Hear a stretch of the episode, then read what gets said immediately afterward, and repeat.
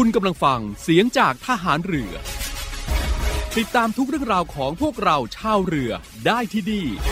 เรื่องเล่าชาวเรือ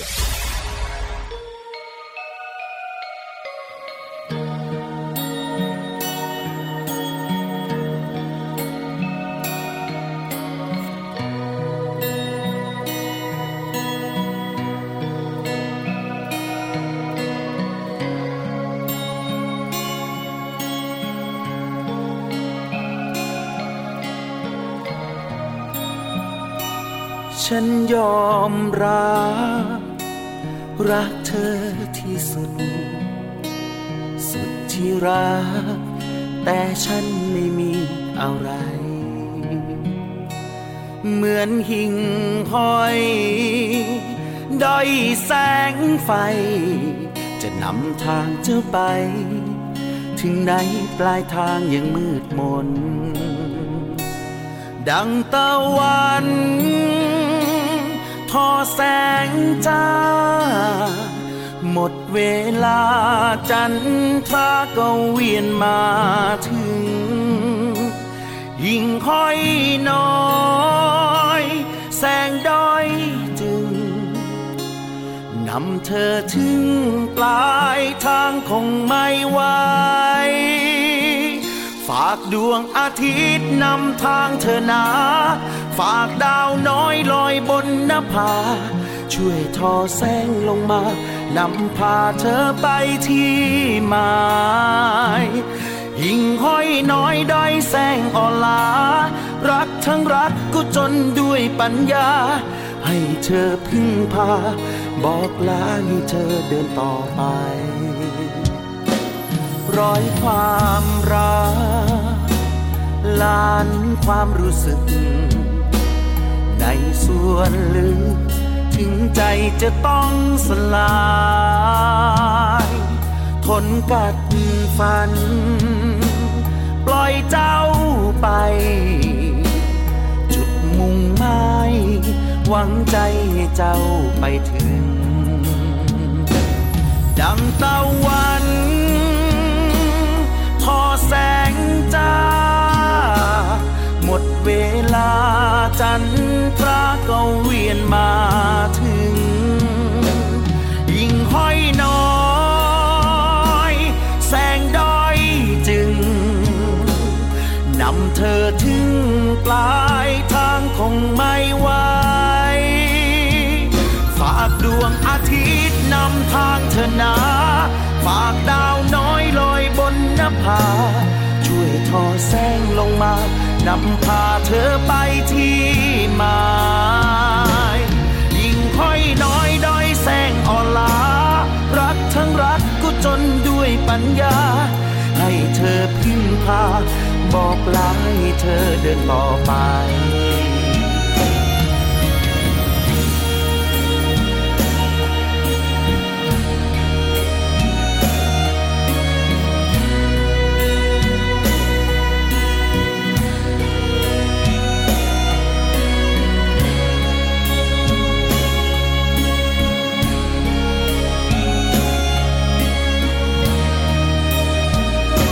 ากดวงอาทิตย์นำทางเธอนาฝากดาวน้อยลอยบนนภา ช่วยทอแสงลงมานำพาเธอไปที่หมายยิ่งห้อยน้อยด้อยแสงอ่อนลา รักทั้งรักก็จนด้วยปัญญา ให้เธอพึ่งพา บอกลาให้เธอเดินต่อไป ก็จนด้วยปัญญา บอกลาเพื่อเธอเดินต่อไป เริ่มต้นทายคุณฟังด้วยงานเพลงเพราะๆเช่นเคยนะครับ เรื่องเล่าชาวเรือครับ งานเพลงเพราะและเรื่องราวที่น่าสนใจนะครับนำมาบอกกล่าวกับคุณฟังตรงนี้ เป็นประจำทุกวันจันทร์ถึงวันศุกร์นะครับหลากหลายเรื่องราวทีเดียวที่ ฝากกันนะครับไม่ว่าจะเป็นสถานที่เที่ยวนะครับหรือว่าสถานที่ที่สำคัญของกองทัพเรือด้วย แล้วก็เรื่องราวต่างๆ ของกองทัพเรือนะครับ โดยเฉพาะนะครับวันนี้ก็มีเรื่องราวของวิกฤตการณ์รัตนโกสินทร์ศก112 ครับ วิกฤตการณ์ในครั้งนี้มีความสำคัญำคัญต่อชาติบ้านเมืองทำให้ไทยตระหนักรู้ถึงภัยอันเกิดจากการล่าอาณานิคมของชาติตะวันตก และทำให้ไทยต้องเสียดินแดนฝั่งซ้ายแม่น้ำโขง และเงินค่าปริกรรมสงครามเป็นจำนวนมากก่อให้เกิดความเจ็บช้ำน้ำใจแก่ชาวไทยทุกคนนะครับ ซึ่งเหตุการครั้งนี้เป็นเครื่องเตือนใจได้เป็นอย่างดีครับว่า แม้เราจะหวังจะมีความสันติสุข และดำรงชีวิตอย่างมีความสุข แต่ก็อาจจะมีใครก็ตามมาลุกลานเราได้เสมอนะครับ ติดตามครับกับวิกฤตการณ์รัตนโกสินทร์ศก112 หรือวิกฤตการณ์รอสอ112 นั่นเองครับ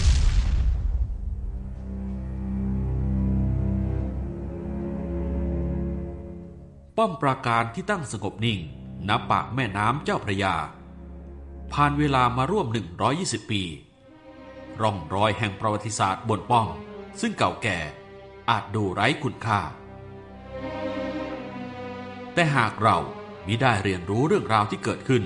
ผ่านป้อมปราการแห่งนี้ เราก็ไม่อาจที่จะเข้าใจปัจจุบัน และอนาคตแห่งสยามประเทศได้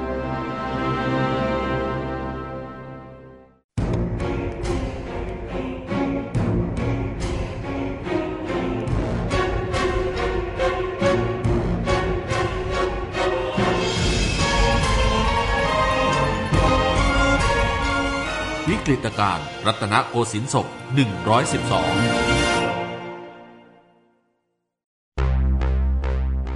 หลังสงครามฟังโก้ปรัสเซียน ช่วงคริสตศักราช 1870 ถึง 1871 เยอรมนีหรือราชอาณาจักรปรัสเซียในสมัยนั้น มีชัยเหนือฝรั่งเศส ฝรั่งเศสต้องชดใช้ค่าปฏิกรรมสงครามมูลค่ามหาศาล ประชาชนในชาติกำลังสิ้นหวัง ฝรั่งเศสเข้าสู่ระบบสาธารณรัฐ การเดินทางครั้งใหม่ที่จำเป็นต้องอยู่รอด เยอรมันไม่ต้องการให้ฝรั่งเศสเติบโตขึ้นมาอีก เพื่อจะมาเป็นเจ้ายุโรปอีกครั้งหนึ่งงั้นบิสมาร์กเห็นด้วยที่ฝรั่งเศสจะต้องหาลู่ทางในการที่จะมาฟื้นฟูตัวเองนะครับแล้วก็ได้เปิดทางให้ฝรั่งเศสเนี่ยออกล่าอาณานิคมในโลกกว้าง นอกจากการรบพุ่งเพื่อความเป็นใหญ่ของโลกตะวันตกในขณะนั้น การแสวงหาประโยชน์จากแผ่นดินอื่น ที่มีความเจริญทางวัตถุและทางทหารที่ด้อยกว่า ที่เรียกว่า การล่าอาณานิคมกำลังเกิดขึ้นทั่วโลก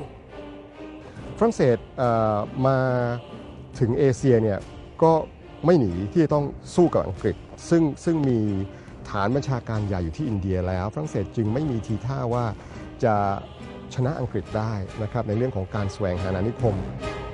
หลังจากที่ฝรั่งเศสพ่ายแพ้ต่อเยอรมนี สยามประเทศซึ่งเป็นฐานอำนาจที่สำคัญแห่งภูมิภาค เป็นหนึ่งในขั้นบันไดที่ฝรั่งเศสต้องการครอบครอง เพื่อนำไปสู่การกอบกู้เกียรติยศกลับคืนมา เป็นภารกิจของฝรั่งเศสที่ต้องสร้างรวบรวมจักรวรรดิใหม่ ก็คืออินโดจีนนั่นเองนะครับในการที่จะก่อตั้งขึ้นเป็น สหภาพอินโดจีน คือบันไดที่เราเป็นฐานอำนาจเก่าในอุตสาคเนในสุวรรณภูมิ ในดินแดนอินโดจีน ฝรั่งเศสมีแนวคิดที่จะทำยังไงก็ได้ ที่เขาจะสามารถทำลายฐานอำนาจ และตั้งสหภาพอินโดจีน เมื่อฝรั่งเศสสามารถทำลายฐานอำนาจเก่าในอินโดจีนได้นะครับ ก็จะเข้าสู่การยึดครองกล่องดวงใจของของเอเชีย ซึ่งก็คือทางภาคใต้ของ ของประเทศจีน แผ่นดินจีนในช่วงเวลานั้น อยู่ในช่วงท้ายราชวงศ์ชิง มีความรุ่งเรืองและถือว่าเป็นมหาอำนาจแห่งบูรพาทิตจีนจึงเป็นเป้าหมายสำคัญที่นักล่าอาณานิคมจากตะวันตกต้องหาทางเข้าให้จงได้ แม้อาจจะได้มาเพียงเมืองสำคัญทางยุทธศาสตร์บางเมืองเท่านั้นยูนนานนี่จะเป็นจังหวัดที่มีขนาดใหญ่ พอๆกับขนาดของประเทศไทยเราขนาดนี้ ถ้าเผื่ออังกฤษและฝรั่งเศสเนี่ยสามารถที่จะเข้าสู่ยูนนานได้ ก็ถือว่าชนะกันและกันเนี่ยไปกว่าครึ่งทางแล้วนะครับและหลังจากที่ฝรั่งเศสสามารถที่จะยึดแคว้นยูนนานได้แล้วนะครับคือบันไดที่ฝรั่งเศสจะได้เทียบรัศมีของจักรวรรดินิยมอังกฤษ นับจากที่ฝรั่งเศสทำสงครามกับจีน จนได้ดินแดนตังเกียและเริ่มต้นยึดครองดินแดนในรัฐบรรณาการของสยาม จากการยกกำลังทหารมาช่วยสยามปราบห่อใน 12 จุไทย และไม่ยอมถอนกำลังทหารกลับเมื่อเสร็จศึก เข้ายึดครองดินแดน 12 จุไทย โดยไม่ได้รับความยินยอมจากสยาม ดินแดนฝั่งซ้ายของแม่น้ำโขงคือเป้าหมายต่อไปของฝรั่งเศส ฝ่ายสยามเริ่มตระหนักถึงการขยายอำนาจของฝรั่งเศส การเตรียมการต้านภัยการล่าอาณานิคมจึงได้เริ่มต้นขึ้น พระบาทสมเด็จพระจุลจอมเกล้าเจ้าอยู่หัว ทรงเล็งเห็นถึงภัยในครั้งนี้ พระองค์ทรงว่าจ้างชาวต่างชาติเป็นจำนวนมาก เพื่อเข้ารับราชการถวายงานในด้านต่างๆ โดยเฉพาะอย่างยิ่งที่เกี่ยวข้องกับการต่างประเทศและการป้องกันประเทศหนึ่งในการเตรียมการป้องกันประเทศ คือการสร้างป้อมปราการ ณที่ตั้งแหลมฟ้าผ่า ปากแม่น้ำเจ้าพระยา ป้อมพระจุลจอมเกล้า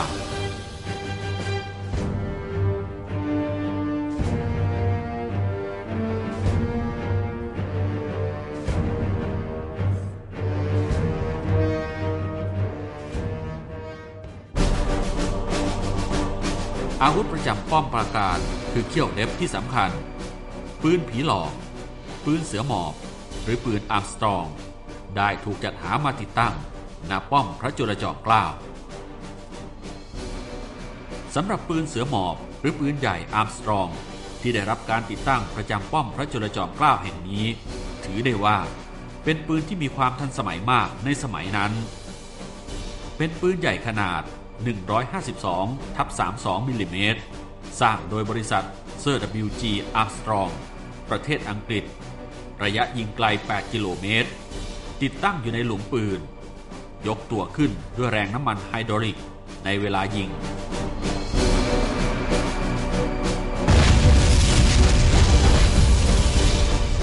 เมื่อยิงไปแล้ว ปืนสามารถหมอบลงเพื่อกำบังหรือบรรจุลูกปืน ซึ่งเป็นที่มาของชื่อ ปืนเสือหมอบ พระบาทสมเด็จพระจุลจอมเกล้าเจ้าอยู่หัวทรงพระกรุณาโปรดเกล้าโปรดกระหม่อม ให้จัดซื้อด้วยเงินพระขังข้างที่ ซึ่งเป็นทรัพย์สินส่วนพระองค์จำนวนสิบกระบอกโดยติดตั้งที่ป้อมพระจุลจอมเกล้าจำนวนเจ็ดกระบอก และที่ป้อมผีเสื้อสมุทรจำนวนสามกระบอก พระบาทสมเด็จพระจุลจอมเกล้าเจ้าอยู่หัว เสด็จพระราชดำเนินด้วยเรือพระที่นั่งมหาจักรี เพื่อทอดพระเนตรป้อม และการทดลองยิงปืนที่ป้อม พระยาชลยุทธโยธินทร์ หรือกัปตันริเชอรีเยอร์ชาวเดนมาร์ก แต่มีชื่อเป็นภาษาฝรั่งเศส คือหนึ่งในชาวต่างชาติที่เข้ามารับราชการในกองทัพเรือ เริ่มรับราชการตั้งแต่ปีพุทธศักราช 2418 ได้เป็นปลัดใหญ่ทหารเรือ หรือรองผู้บัญชาการทหารเรือ และผู้บัญชาการทหารเรือของกองทัพเรือสยามตามลำดับ และเป็นผู้ออกแบบป้อมพระจุลจอมเกล้า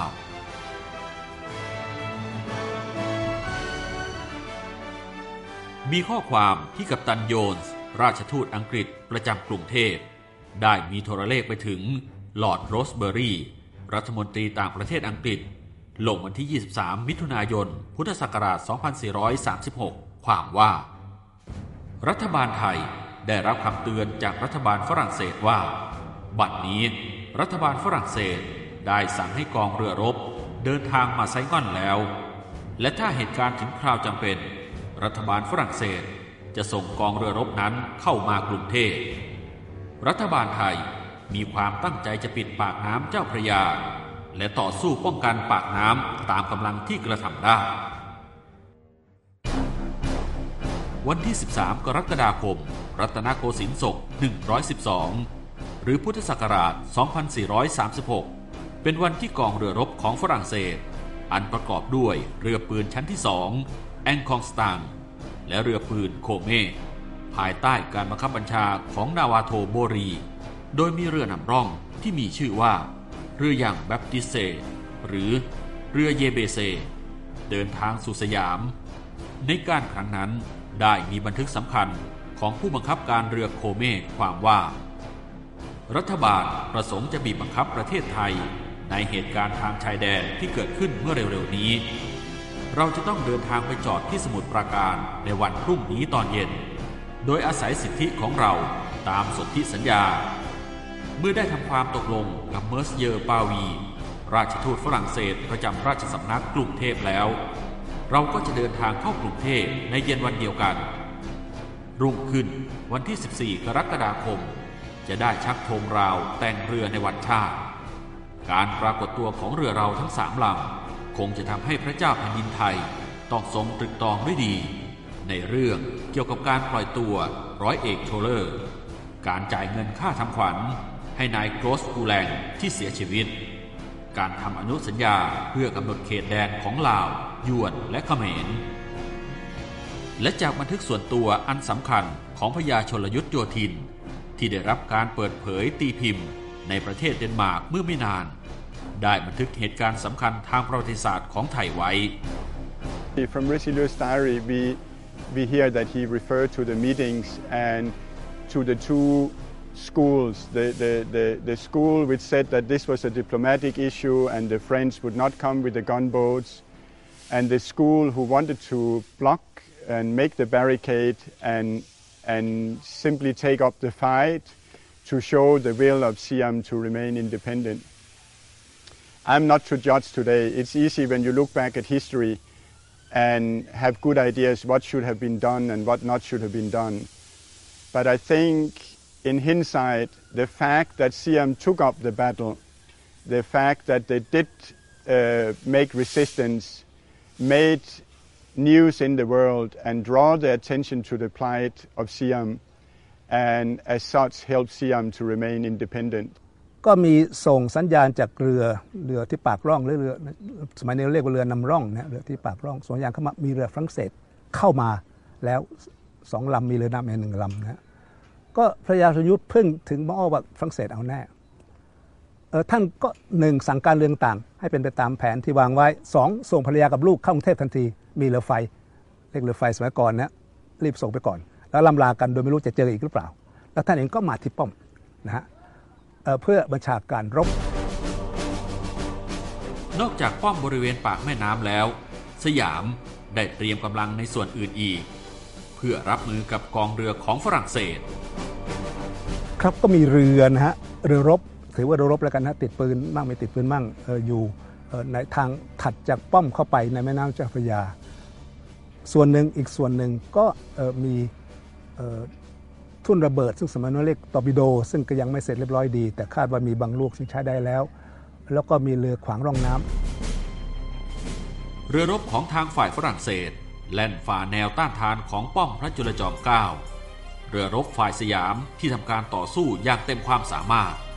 แต่ปืนต่างๆ มีอนุภาพไม่มากพอที่จะทำลายเรือของทางฝรั่งเศสได้ทำให้เรือฝรั่งเศสสามารถเดินเรือต่อไปจนถึงกรุงเทพ จอดทอดสมอหน้าสถานทูตฝรั่งเศสได้ในที่สุด ฝ่ายสยามถูกกล่าวหาว่าล่วงละเมิดความสัมพันธ์ ถูกปรับค่าปฏิกรรมสงคราม และด้วยปัจจัยที่เหนือความควบคุมอีกหลายประการ ถูกบังคับให้ยอมสละดินแดนฝั่งซ้ายของแม่น้ำโขง อีกทั้งเมืองจันทบุรี ก็ถูกยึดไว้เป็นหลักประกัน เพื่อให้ปฏิบัติตามพันธสัญญานำมาสู่ความเจ็บปวดในใจไทยทุกคน และในที่สุดประเทศฝรั่งเศสก็ประสบความสำเร็จนะครับในปีคศ 1904 ได้สร้างทางรถไฟ สายไฮฟองฮานอย ไปถึงเมืองหลวงของยูนนานคือคุนหมิง ถือว่าเป็นเส้นทางรถไฟอันดับสองของโลกและของเอเชียที่มีความสำคัญนะครับ และเนื่องจากรถไฟสายนี้เกิดขึ้นเนี่ยอังกฤษเลิกล้มที่จะเข้ายูนนาน เพราะถือว่าฝรั่งเศสชนะโดยสมบูรณ์แบบแล้ว But after this battle, the news came up and attention came to the situation of Siam. And there was sympathy also for, for Siam to remain independent because it had been a peaceful country. Siam had negotiated. They have given a lot of concessions already before. พระบาทสมเด็จพระจุลจอมเกล้าเจ้าอยู่หัวทรงขมขื่นพระทัยอย่างยิ่งยวด ดังที่เคยทรงมีพระราชหัตถเลขาว่า ถ้าความเป็นเอกราชของกรุงสยามได้สุดสิ้นไปเมื่อใด ชีวิตฉันก็คงจะสุดสิ้นไปเมื่อนั้น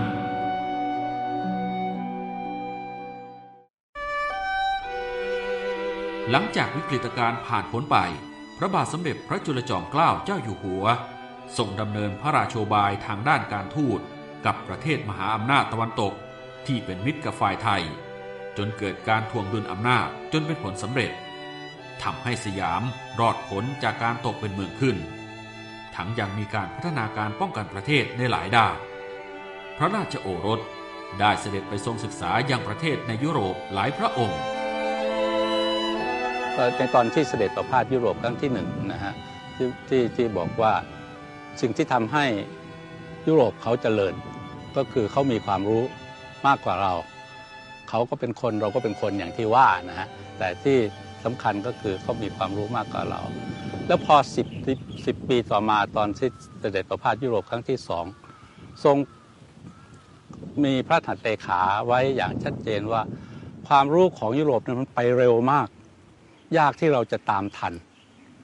นะฮะเพราะเพราะฉะนั้นในเวลาที่เสด็จกลับจากยุโรปทั้งสองครั้งเลย มาเร่งรัดที่จะให้การศึกษาภายในบ้านเมืองเนี่ย ดียิ่งขึ้น ให้คนมีความรู้มากยิ่งขึ้น ในเวลาต่อมาป้อมพระจุลจอมเกล้ามิได้เป็นเพียงประการแห่งการต่อสู้ ยังคงเป็นอนุสรณ์อันสำคัญของชาติไทยอีกด้วย พระบาทสมเด็จพระเจ้าอยู่หัว ภูมิพลอดุลยเดช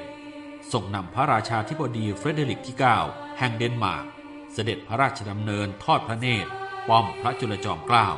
เมื่อวันที่ 14 มกราคม 2504 และต่อมา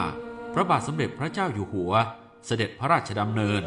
ทรงเปิดพระบรมราชานุสาวรีย์พระบาทสมเด็จพระจุลจอมเกล้าเจ้าอยู่หัว ที่กองทัพเรือได้จัดสร้างขึ้น เพื่อเป็นราชานุสรและรำลึกถึงพระมหากรุณาธิคุณ ที่พระบาทสมเด็จพระจุลจอมเกล้าเจ้าอยู่หัวทรงมีต่อประเทศชาติ และปวงชนชาวไทยอย่างหาที่เปรียบมิได้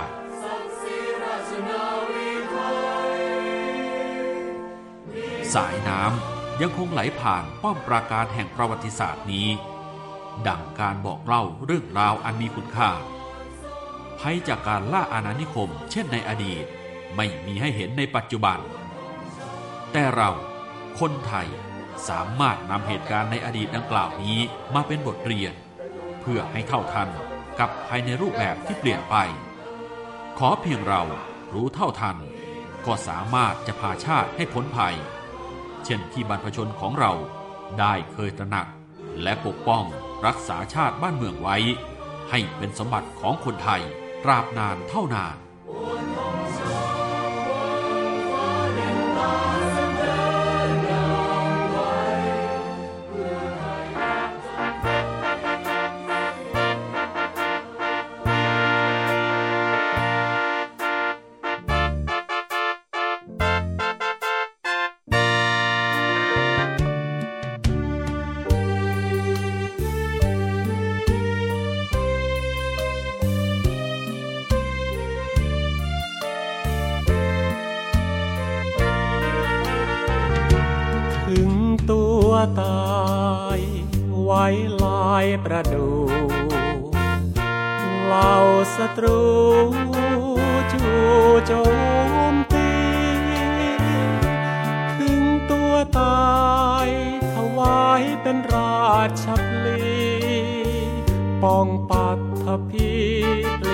ชาติชายชาติทหารถึงตัวตายเหลือไว้เพียงชื่อ แต่ท่านคือผู้เสียสละกล้าหาญถึงตัวตายฝากไว้ความดีชั่วการสถิตสถานทิพวิมานสุขาว ดี กราบคารวังผู้เสียสละชีวิต คนบุญอุทิศ นักรบแห่งราชนาวี เอกราชเป็นชาติอยู่ทุกวันนี้ ขอสาดูดีเหล่านาวีสี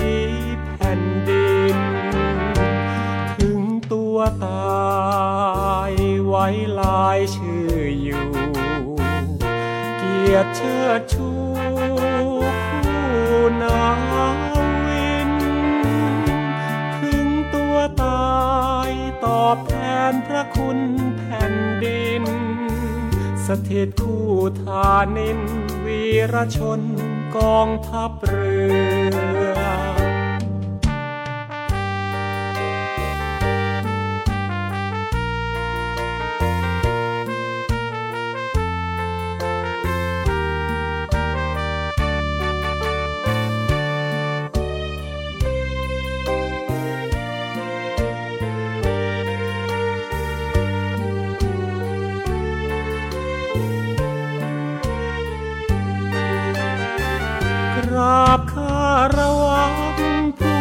ยสละชีวิต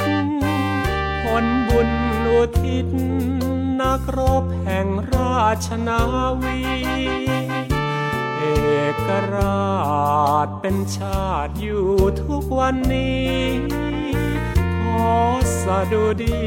เหล่านาวีสีแผ่นดิน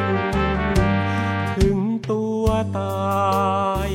ไว้ลายชื่ออยู่ เชิดชูคู่นาวิน ถึงตัวตายตอบแทนพระคุณแผ่นดิน สถิตคู่ทานิน วีรชนกองทัพเรือ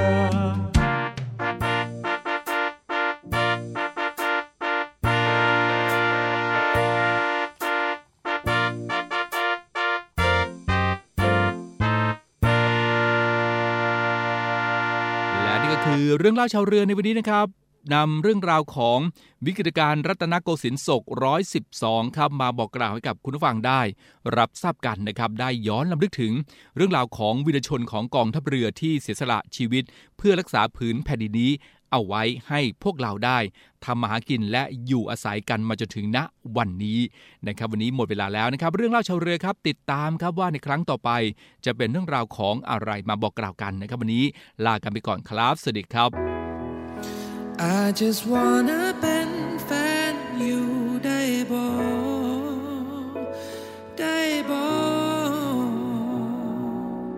ม่แก้มเปิ้นวันละเดินอยู่บนหาดทราย แม่ลูกสาวไผคือมังงามแท้ลา หน้าตาลูกครึ่งไทยอเมริกา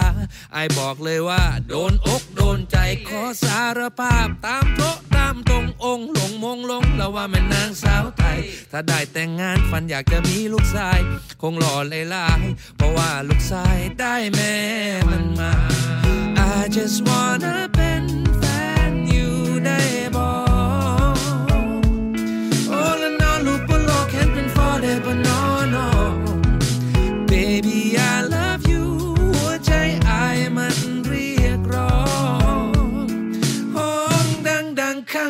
ว่าโดดีดงและดีโดดีดงแล้วมันเต้นบ่ตรงลงโตลงทงเด่นโดดีดง เมื่อเห็นหน้ามนหันหลังเถื่อก็มงเท่งโมกเท่งมงเต้นโดดีดงดีโดดีดงแล้วมันเต้นบ่ตรงลงโตลงทงเด่นโดดีดงแล้วเมื่อเห็นหน้ามนหันหลังเถื่อก็มงมง